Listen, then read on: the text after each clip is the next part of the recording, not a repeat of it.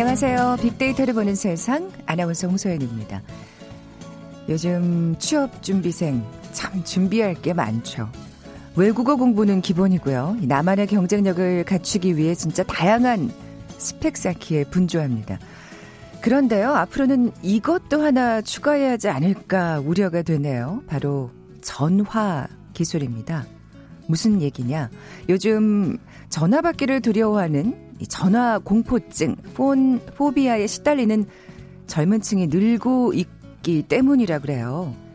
사무실에 오는 전화, 당연히 막내 신입사원의 몫이었던 시절이 있었습니다만, SNS와 문자 메시지에 익숙해진 젊은 층들, 누가 걸었는지 모르는 이 낯선 전화에 먼저 손이 가는 게 쉽지 않다고 합니다.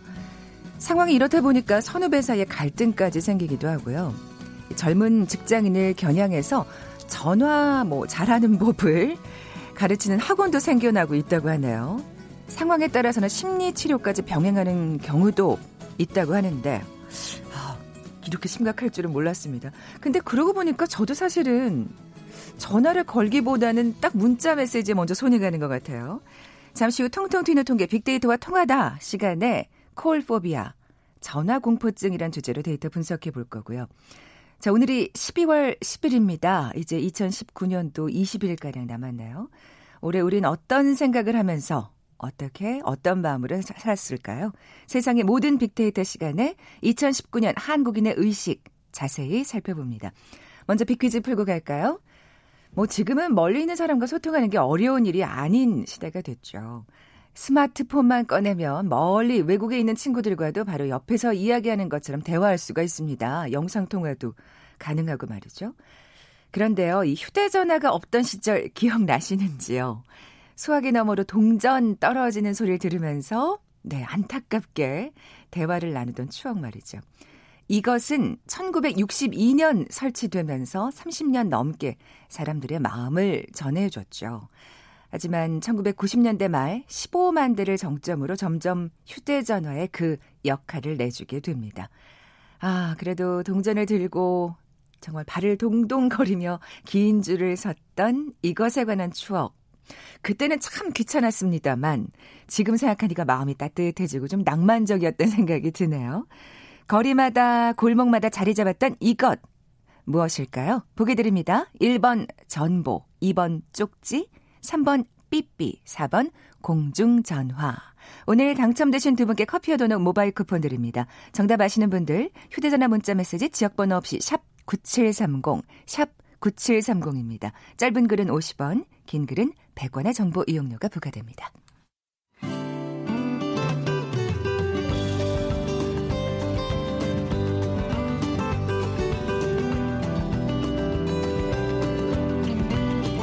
연관 검색어 속에 진실이 있다. KBS 일라디오 빅데이터로 보는 세상. 세상의 모든 빅데이터. 궁금했던 모든 화제와 이슈를 빅데이터로 분석해보는 시간이죠. 세상의 모든 빅데이터. 빅커뮤니케이션 전민기 팀장 나와 계세요. 안녕하세요. 네, 반갑습니다. 전민기입니다. 연말이면 항상 이런 거 하는 것 같아요. 맞아요, 예. 자, 2019년 한국인의 의식 가치관 조사가 발표됐습니다. 네, 이 문화체육관광부가 관련 조사하고 있고요. 1996년에 처음 진행된 이래 2001년, 2006년, 2008년, 2013년, 2016년 이렇게 이어서 일곱 번째로 이루어졌습니다. 아, 그러니까 매년 하는 건 아니고요. 매년 하는 건 아니었군요. 예. 예. 예. 그래서 일단 어 여러 가지 항목들이 있는데 갈등과 관련한 항목 보면은 우리 국민 10명 중 9명이 진보와 보수 간 갈등이 크다. 아. 이렇게 생각하고 있는 것으로 나타났어요. 90%가. 그렇습니다. 예. 근데 이게 우리나라만의 사실 현상은 아니에요. 이제 전 세계적인 음, 미래학자들도 분극화라는 단어를 쓰거든요. 예전에 왜 정치를 예로 들면은 발로 뛰었잖아요. 시장 가가지고 여론이 어떤지 음, 음. 사람들 만나서 사실은 수집했는데 요즘에는 SNS나 이런 즉각적인 반응들이 나오는데 네. 중간자적 입장보다는 양 극단의 주장이 좀 강하게 나올 수밖에 없어요. 반영될 수밖에 없는. 그렇죠. 그러니까 그 사람들의 목소리에 좀 더 귀 기울여 주는 듯한 한쪽으로 좀 쏠림 현상들이 나타날 수밖에 없는 거예요. 목소리를 크게 내야 되는군요. 네, 그래서 트럼프 미국 대통령이 아. 당선된 것도 사실은 이런 분극화 덕분이거든요. 아, 그렇군요. 그래서 이 우리 사회 주요 집단별로 진보와 보수 간의 갈등이 크다는 응답이 무려 91.8%나 되는 아. 겁니다. 이 수치가 2016년 조사보다 무려 14.5% 포인트나 높게 나타난 거예요. 아, 예, 예. 그러니까 뭐 여러 면에서 양극화인데 이런 갈등 측면에서 진보 보수 간의 갈등이 이렇게 크다라고 지금 많은 국민들이 느끼고 있는 거고요. 네. 이어서 뭐 갈등이 크다는 응답 보면은 정규직 비정규직이 85.3%, 대기업 중소기업 81.1%, 부유층 서민층 78.9% 어, 저도 어제 이 기사를 봤는데 보셨죠. 뭐 6억 이었나요? 맞습니다. 6억짜리 시계가 예. 날개 돋친 듯이는 아니겠습니다만 어쨌든 완판됐대요. 아, 예. 네. 근데 뭐 어쨌든 수량이 적었다고 또 맞습니다. 그쪽에서는 예. 그렇게 답변을 했습니다만 그런 반면 4천 원대의 음, 와인이 맞아요. 또 네, 긴 네. 줄을 서서 네. 사기도 하고요. 참. 그런 여러 가지 예. 갈등들 그리고 기업과 근로자 77.7% 순이었고 기성세대 젊은 세대 68% 수도권 지방 61.7% 성별 54.9% 한국인 외국인 49.7%거든요. 어떻게 보면 예. 사실 다 그 갈등이 정말 크다고 음. 고개가 끄덕여지는 예 항목들이긴 합니다. 그러게요. 근데 이제 앞으로 네. 아마 뭐 AI나 4차 산업 발전하게 되면은 이런 분극화 현상은 더 심해질 거라는 지금 전 세계적인 예상이 많이 나오고 있거든요.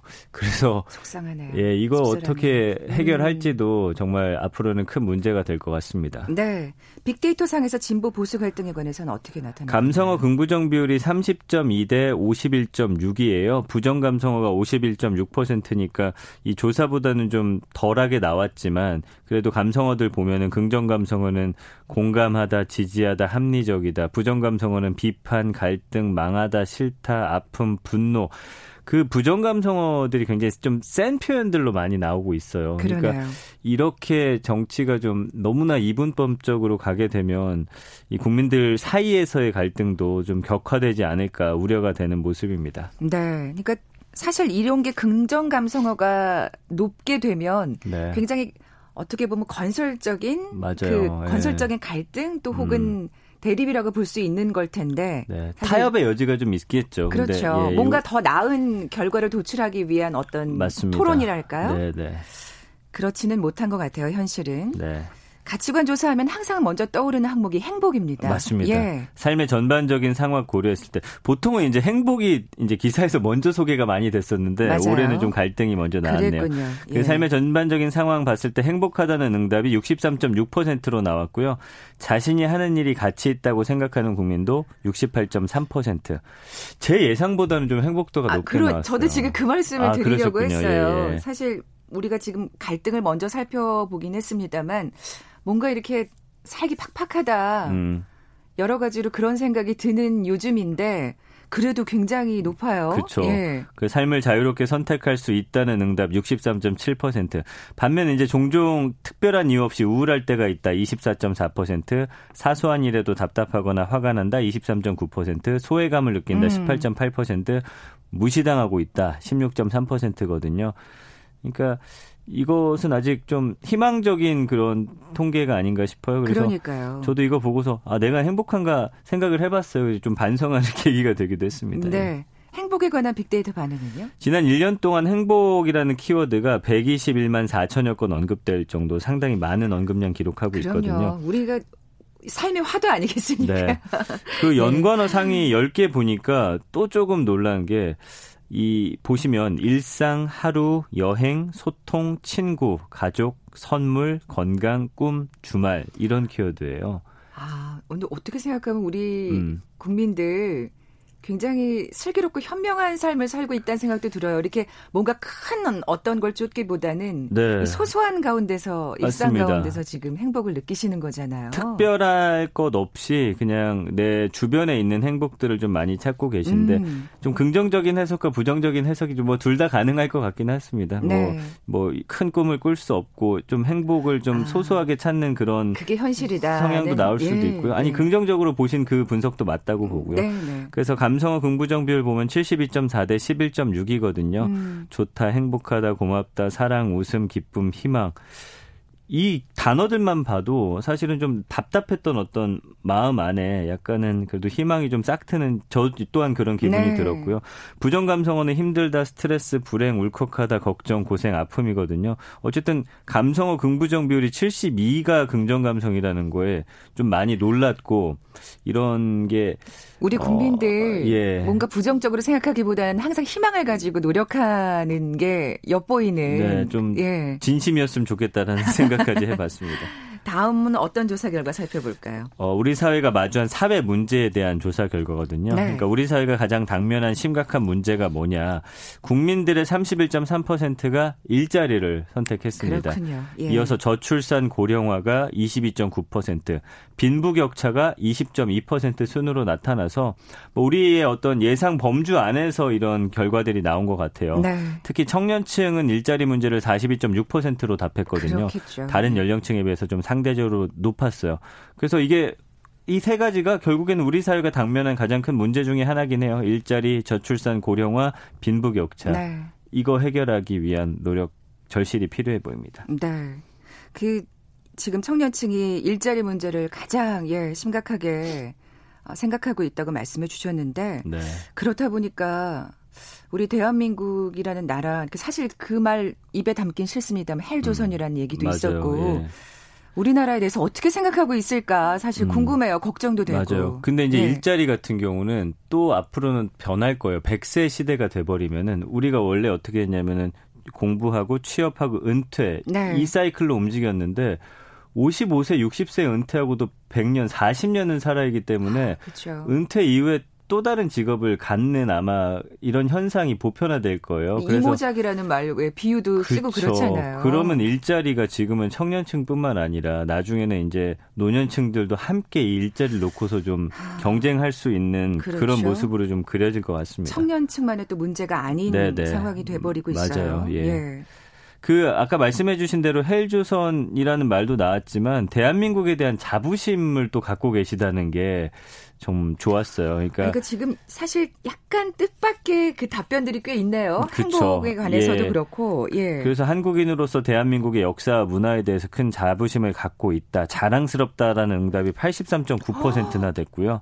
진짜 높은데요? 네. 예. 역사에 대해서 특히나 자랑스럽게 생각한다 83.3%. 아. 그리고 우리나라가 살기 좋은 곳이라고 생각한다 답변이 81.9%. 이야, 사실 우리나라가 힘들지만 그 해외 뉴스들도 접하다 보면 사실 우리만 힘든 게 아니잖아요. 예, 굉장히 예. 또 분쟁이 격화돼 있는 그런 국가들도 많고요. 음. 경제 또한 침체되고 있고 그런 상황에서 뭐 한류라든지 케이팝 또 여러 가지 또 지표들이 굉장히 자부심을 느낄 수 있는 결과들이 또 많이 나오고 있거든요. 다행이네요. 예, 특히나 예. 이 대중문화에 대해서 우수하다고 응답한 비율이 93.3%. 와.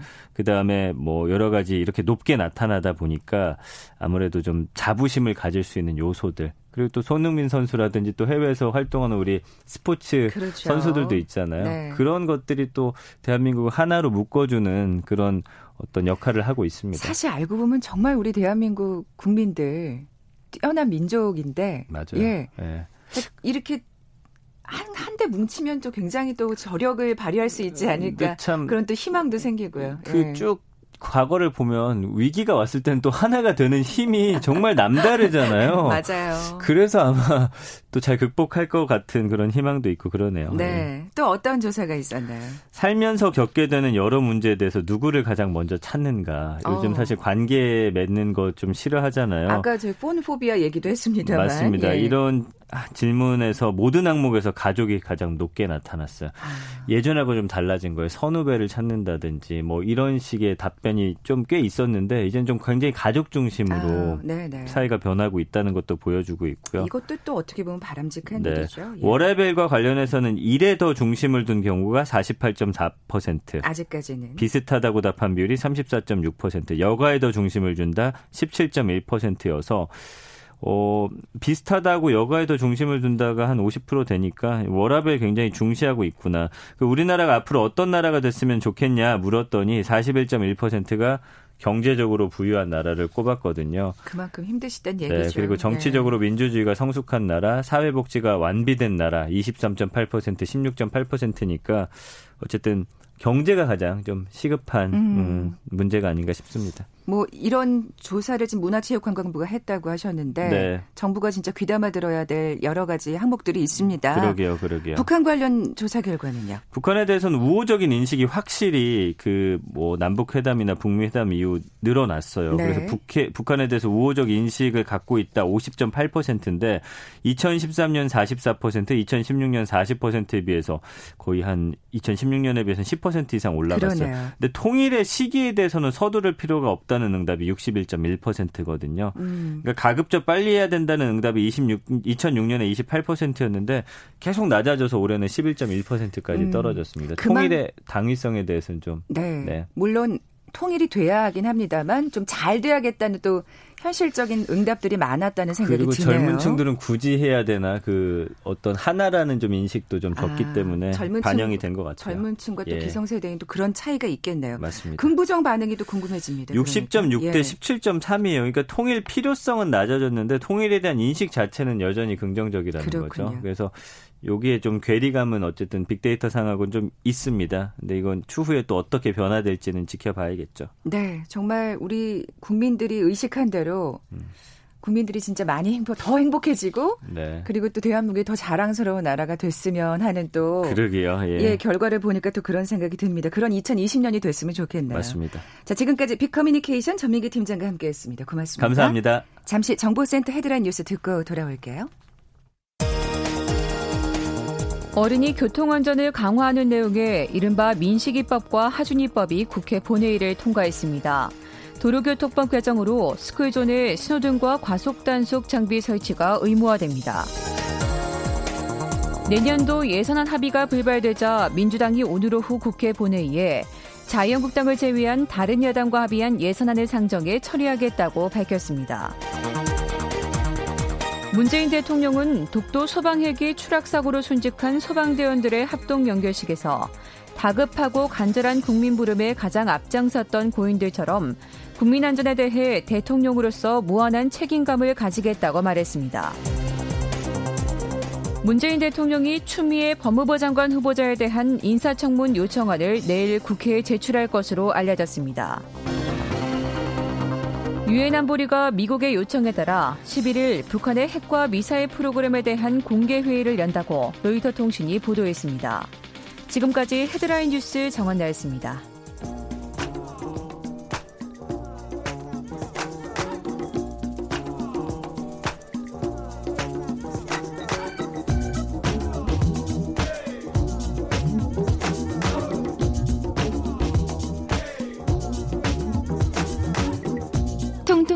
통계. 빅데이터와 통하다.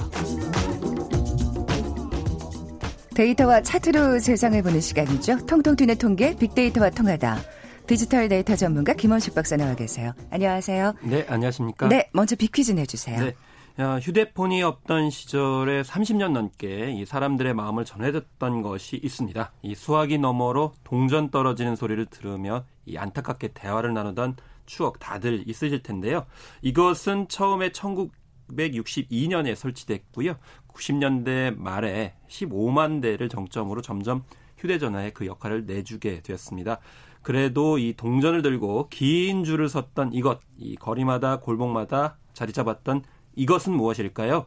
1번 전보, 2번 쪽지, 3번 삐삐, 4번 공중전화입니다. 네. 5757님께서 어느 날 핸드폰을 집에다 두고 나왔는데 급한 일이 있어 공중전화를 찾다 보니 한 군데도 없어 당황했던 기억이 납니다. 지나가는 분께 어, 전화기를 빌려 해결은 했지만 그분께 몹시 미안했습니다. 적어도 관공서나 대형 건물에는 공중전화가 설치됐으면 좋겠는데 이런 생각 해봤습니다. 그렇습니다. 긴급전화 이건 진짜 네, 맞는 말이네요. 저도 예. 그런 경우가 있었습니다. 사실 누구나 다 있을 겁니다. 예. 오늘 당첨되신 두 분께 커피와 도는 모바일 쿠폰 드립니다. 정답 아시는 분들 저희 빅데이터로 보는 세상 앞으로 지금 바로 문자 보내주십시오. 휴대전화 문자 메시지 지역번호 없이 샵 9730, 샵 9730입니다. 짧은 글은 50원, 긴 글은 100원의 정보 이용료가 부과됩니다.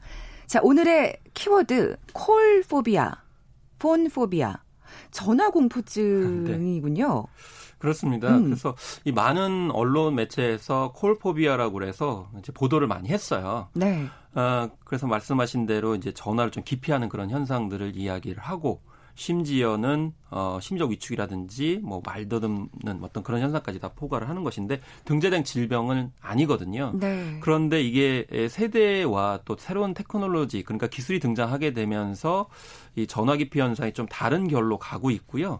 심지어는 이거를 언택트적으로 좀 옹호하는 측면도 이야기를 합니다. 맞아요. 그러니까 저희가 접촉하지 않으려고 하는 것이 어떤 환경적으로 가능해졌다는 거죠. 맞아요. 비대면 접촉 서비스도 굉장히 많이 늘었잖아요. 네. 예. 근데 사실 그것도 이 연장선상에서 볼 수 있다는 말씀이시죠. 그거를 좀 어, 이번 시간에 좀 부각을 좀 해보려고 음. 이렇게 얘기를 하면서 좀 네. 대안을 모색해 보려고 합니다. 그래서 옛날에 얘기하는 것처럼 트라우마 때문에 전화에 공포증이 있는 게 아니라는 점을 이제 부각하고자 하는 거죠. 음. 아니 진짜 근데 가만 생각하니까 이게 무슨 공포까지 생각해 보면 근데 저도 사실은 전화를 걸기보다는 문자 메시지를 보내는데 이미 네. 익숙해져 있거든요. 근데 이제 그게 그럴 때가 있고 그렇지 네. 않을 때가 있는데 이게 뒤섞이다 보니까 여기에서 이제 맞아요. 원칙들을 좀 이렇게 자리잡해야 되는 거죠. 그래도 꼭 불가피하게 전화를 해야 될 필요성이 있는 경우가 있는데 네. 그때도 이제 잘 못하니까 이게 문제가 되는 거겠죠. 그렇죠.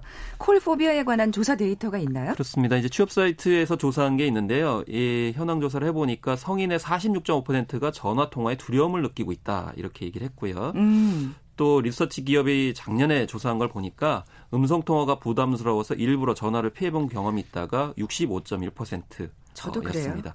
여기 들어가네요. 예. 그래서 콜포비아가 생활에 좀 많이 부정적으로 미친다라는 응답도 45% 정도 됐고 심지어는 53%는 통화 대본을 짜본 경험이 있다라고 아. 했고요. 또 대학생보단 직장인 그룹이 한 10%포인트 높았고 직장인의 10명 중 9명이 전화 공포증에 공감하는 것으로 이렇게 나타났는데 상당하네요. 예, 직장인들 참 고충이 많으신 것 같아요. 음. 무엇보다 전망인데 10명 중 7명은 더 증가할 것이다. 이렇게 나타나고 있고 네. 어, 아까 언급하신 가장 선호하는 의사소통 방식으로 문자, 메신저를 선호한다는 응답이 44%나 된 아. 상황이라는 거죠. 네. 근데 사실 정말 아까 말씀드린 대로 이게 문제가 되는 게 그래도 전화를 해야 될 어, 경우가 있는데 그게 중 그, 그게 정 그러니까 아. 뭐라 그럴까요? 그게 맞는 경우가 있는데 그런 경우에도 문자를 하니까 이게 사실 문제가 되는 저는 거잖아요. 사실 이게 특히 이제 SNS 하다가 오해를 너무 많이 받아가지고 사실 그게 아닌데 그래서 아. 예를 들면 감정 전달이 사실상 안 되거든요. 아무리 이모티콘을 많이 쓴다 하더라도 네, 내 네. 표정을 보여드릴 수가 없는 거기 때문에 그렇죠. 그러면- 음성에는 사실 예. 표정이 있으니까요. 그래서 예. 오해가 생기는 경우 많고 특히 뭐 젊은 층 같은 경우에도 평소 친구와 문자로 하다가 이게 토라져 가지고 아, 사실상 만나서 한마디만 하면 되는 건데. 그래서 또 전문가들 같은 경우는 감정 전달이 안 되는 이런 비대면 상황이 오래 지속되면 공허감과 외로움이 굉장히 심화된다. 이렇게까지 얘기를 하고 있어서 음. 어, 이런 측면들에 있어서 주의가 필요하겠습니다. 네. 좀 의식적으로라도 전화 통화를 해보려는 노력이 필요하다는 또 생각도 드네요. 네. 이렇게 폰포비아가 발생하는 이유는 뭘까요? 그래서 앞서서 말씀드린 거 확장해서 보면요. 메신저나 앱 문자 등의 비대면 의사소통에 익숙해져서라는 답이 어, 49%, 그렇겠죠. 50%나 가까이 됐고요. 네. 또 이런 정도 있습니다. 말 실수를 할까봐 말을 잘 못해서 이게 이제 2, 3이었고 또 직장인들 아까 말씀드렸잖아요. 이게 선배 상사의 통화로 트라우마가 생겨서 이런 이제 점도 여전히 존재를 하기 때문에 이게 새로운 어떤 어, 비대면 서비스의 등장과 기존의 어떤 인간관계들이 지금 같이 혼재되고 음. 있는 그런 상황이라고 어, 볼 수가 있겠습니다. 네. 그래서 뭐 잘하는 법을 가르쳐주는 학원도 생기게 되고 그러니까요. 심지어는 시나리오별로 대응하는 것들을 지금 아. 공유하는 그런 네, 상황까지도 가고 있습니다. 사실 저도 어, 왜 문자를 먼저 보내지라고 이렇게 곱씹어 보면 좀 어색 하다는 생각이 들 때가 있어요. 정말 친한 경우는 아- 안 그렇습니다만 아주 가깝지 않은 경우에는 조금 뭔가 이렇게 왜 어, 그렇습니다. 말줄임표라 그럴까요? 사실 서로 우리가 막 통화를 한다는 침묵하는 경우. 예. 음. 기존의 인식으로는 좀 뭔가 친하고 친숙하고 익숙한 관계일 때 전화를 해야 된다는 우리의 이제 생각이 있는 것이죠. 그런데 중요한 건 새로운 이런 문제들이 생기게 된 건 아무래도 스마트폰 때문이 아닌가 이런 생각이 듭니다. 네, 그렇겠죠. 그래서 이게 잠깐 퀴즈 같은 걸 내보면 스마트폰을 대하는 세대별 그 인식이 좀 많이 다릅니다. 그러니까 기성세대 같은 경우는 스마트폰을 전화기라고 생각을 하죠. 네. 그런데 새로운 세대들은 스마트폰을 전화기라고 생각하지 않아요. 아, 그러니까 다목적 용도인 것이죠. 네. 그리고 심지어 젊은 세대들은 통화보다는 오히려 다른 용도, 특히 SNS 용도라든지 또 뭐 이제 채팅을 한다든지 이런 용도를 사용하고 또 개인적인 어떤 어, 퍼스널한 어떤 매개체로 생각을 하지 다른 사람과 어떤 소통의 매개 대상으로 덜 생각한다라는 아. 거예요. 그러니까 더 어색해지는 예. 거겠죠. 힘들고. 그렇기 때문에 네. 기성세대와 새로운 세대 그리고 부모 세대와 이 자녀 세대들이 예, 스마트폰을 대하는 태도가 달라지다 보니까 여기에서 다른 쪽에서 이쪽을 보게 되면 통화를 잘 안 하는 쪽을 보면 왜 너 안부 전화도 안 하니? 왜 문자로 띡하니? 어르신들은 그렇게 네. 예 서운하게 생각할 수 네. 있죠. 연애도 너희들은 왜 문자로 그걸 띡 그래 연애도 그렇죠. 뭐 이별 통보도 이별 통보조차도. 문자로 야. 하고 이런 상황들이 이제 벌어지게 되기 때문에 어렸을 때부터 스마트폰을 갖고 자란 세대와 네. 어느 날 갑자기 사회생활을 하다가 기성 어, 생활자들이 스마트폰을 갖게 되는 상황은 너무나 다르다는 거죠. 네. 진짜 젊은 층과 기성 세대 간의 이 격차가 또 이 전화기에 관해서만큼 또 큰 게 없겠네요. 예. 네, 그런 가운데 나오는 것이 바로 이제 언택트족이라는 거죠. 네, 아까 말씀하신 대로 이 비대면 서비스가 그렇습니다. 증가하면서 또 언택트족이라는 게 생겨나는 생각해 보시면은. 지금 젊은층 같은 경우는 뭐 금융이라든지 뭐 티켓 예매라든지 심지어는 뭐 배달시키는 거라든지 음. 이런 모든 것들은 그냥 스마트폰 하나로 모두 다 해결을 하거든요. 그렇죠. 그렇기 때문에 굳이 전화해가지고 짜장면 먹그릇 주세요라는 대화조차도 하지 않는 비대면의 그런 상황 속에 너무 익숙하다 보니까 결과적으로 이런 분들이 직장 생활을 하게 되는 거예요. 음, 음. 그럼 직장 생활이라는 건 사실 개인적인 그런 고객과는 다른 문제거든요. 문자만 할 수는 없죠, 절대로. 그러니까 예. 거기에서 일종의 대인 관계 장애가 발생하게 되고 앞서서 음. 이제 설문조사에 본 것처럼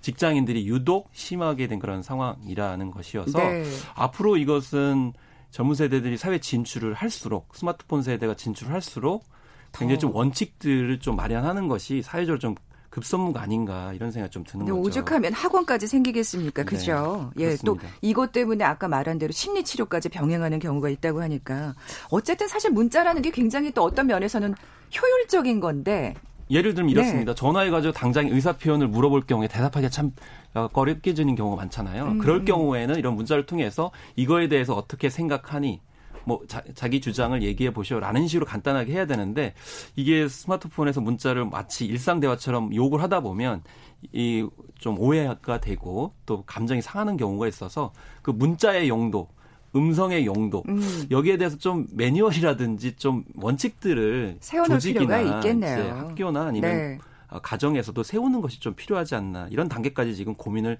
해야 될 수밖에 없는 거죠. 음, 그래도 콜센터 상담 직원의 스트레스는 크게 줄었다고요. 예, 그래서 이직률이 많이 줄었대요, 실제로. 아, 예. 왜냐하면 이제 음성을 하다 보면 이제 감정이 격앙되는 경우도 있고, 그 스트레스 이제 받게 되잖아요. 그리고 사실 우리가 말을 한다는 건 제대로 표현하지 못하는 경우가 너무 많거든요. 근데 이것도 약간 좀 주의를 해야 되는 게 이게 채팅을 통해 가지고 문의 사항을 하고 거기에 대답을 하는 거잖아요. 그러다 보면 이게 문자 태, 이게 채팅 익숙하지 않은 또 세대도 분명히 존재하거든요. 저 좀 오래 걸리 긴 해요. 그러니까. 그런 거 배달시키고 이럴 때. 그래서 문자의 어떤 역할, 네. 뭐 음성의 어떤 역할 이런 것에 따라서 이런 이제 그 서비스도 또 지금 현재는 약간 중간 혼재 단계이기 음. 때문에 구분돼서 접근하게 되면 잘 사용하게 되면 이렇게 좀 덜 스트레스 받고 이직률 낮는 그런 긍정적인 점도 그러네요. 있다는 것을 생각해 네. 볼 필요가 있겠습니다. 자, 그러면 그 전화 공포증에서 벗어날 방법을 또 팁을 좀 알려주신다면. 일단은 글쓰기의 재발견입니다. 예, 사실 전화라는 거는 이제 순식간에 자기 의견을 이제 개진을 해야 되는 것이기 때문에 어, 거기에 따라서 말을 잘해야 된다는 또 강박관념도 이제 생기게 되고요. 그렇죠. 그래서 문자 이제 글쓰기 같은 경우는 자기의 주장이나 감정들을 잘 정리해 가지고 전달을 할 수 있는 거죠. 그래서 평소에 에, 통화 뭐 이렇게 일을 잘 못하실 경우에는 잘 자기 입장들을 정리해 가지고 먼저 메모하는 습관을. 뭐뭐 이제 전화하시고 그다음에 이거를 전달한 뒤에 나중에 통화를 하시는 방법을 모색하는 것이 중간을 이제 절충할 수 있는 방안이라고 볼 수가 아, 있는 것이죠. 네, 굉장히 괜찮은 팁이었습니다. 자, 통통 튀는 통계 빅데이터와 통하다 디지털 데이터 전문가 김원식 박사와 함께했습니다. 고맙습니다. 네, 감사합니다. 자, 오늘 커피에 도는 모바일 쿠폰 받으실 두 분. 아, 알려드려야죠. 정답은 4번 공중전화였습니다. 4456님, 첫사랑 여자친구에게 공중전화로 연락했던 추억이 떠오릅니다. 많은 분들이 그러실 거예요. 822님, 급한 용무일 때 화장실 앞에서처럼 발을 동동 굴리던 생각이 납니다. 참으로 격세지감을 느끼네요 하시면서 정답 보내주셨습니다. 선물 보내드리면서 물러갑니다. 내일 뵙죠. 고맙습니다.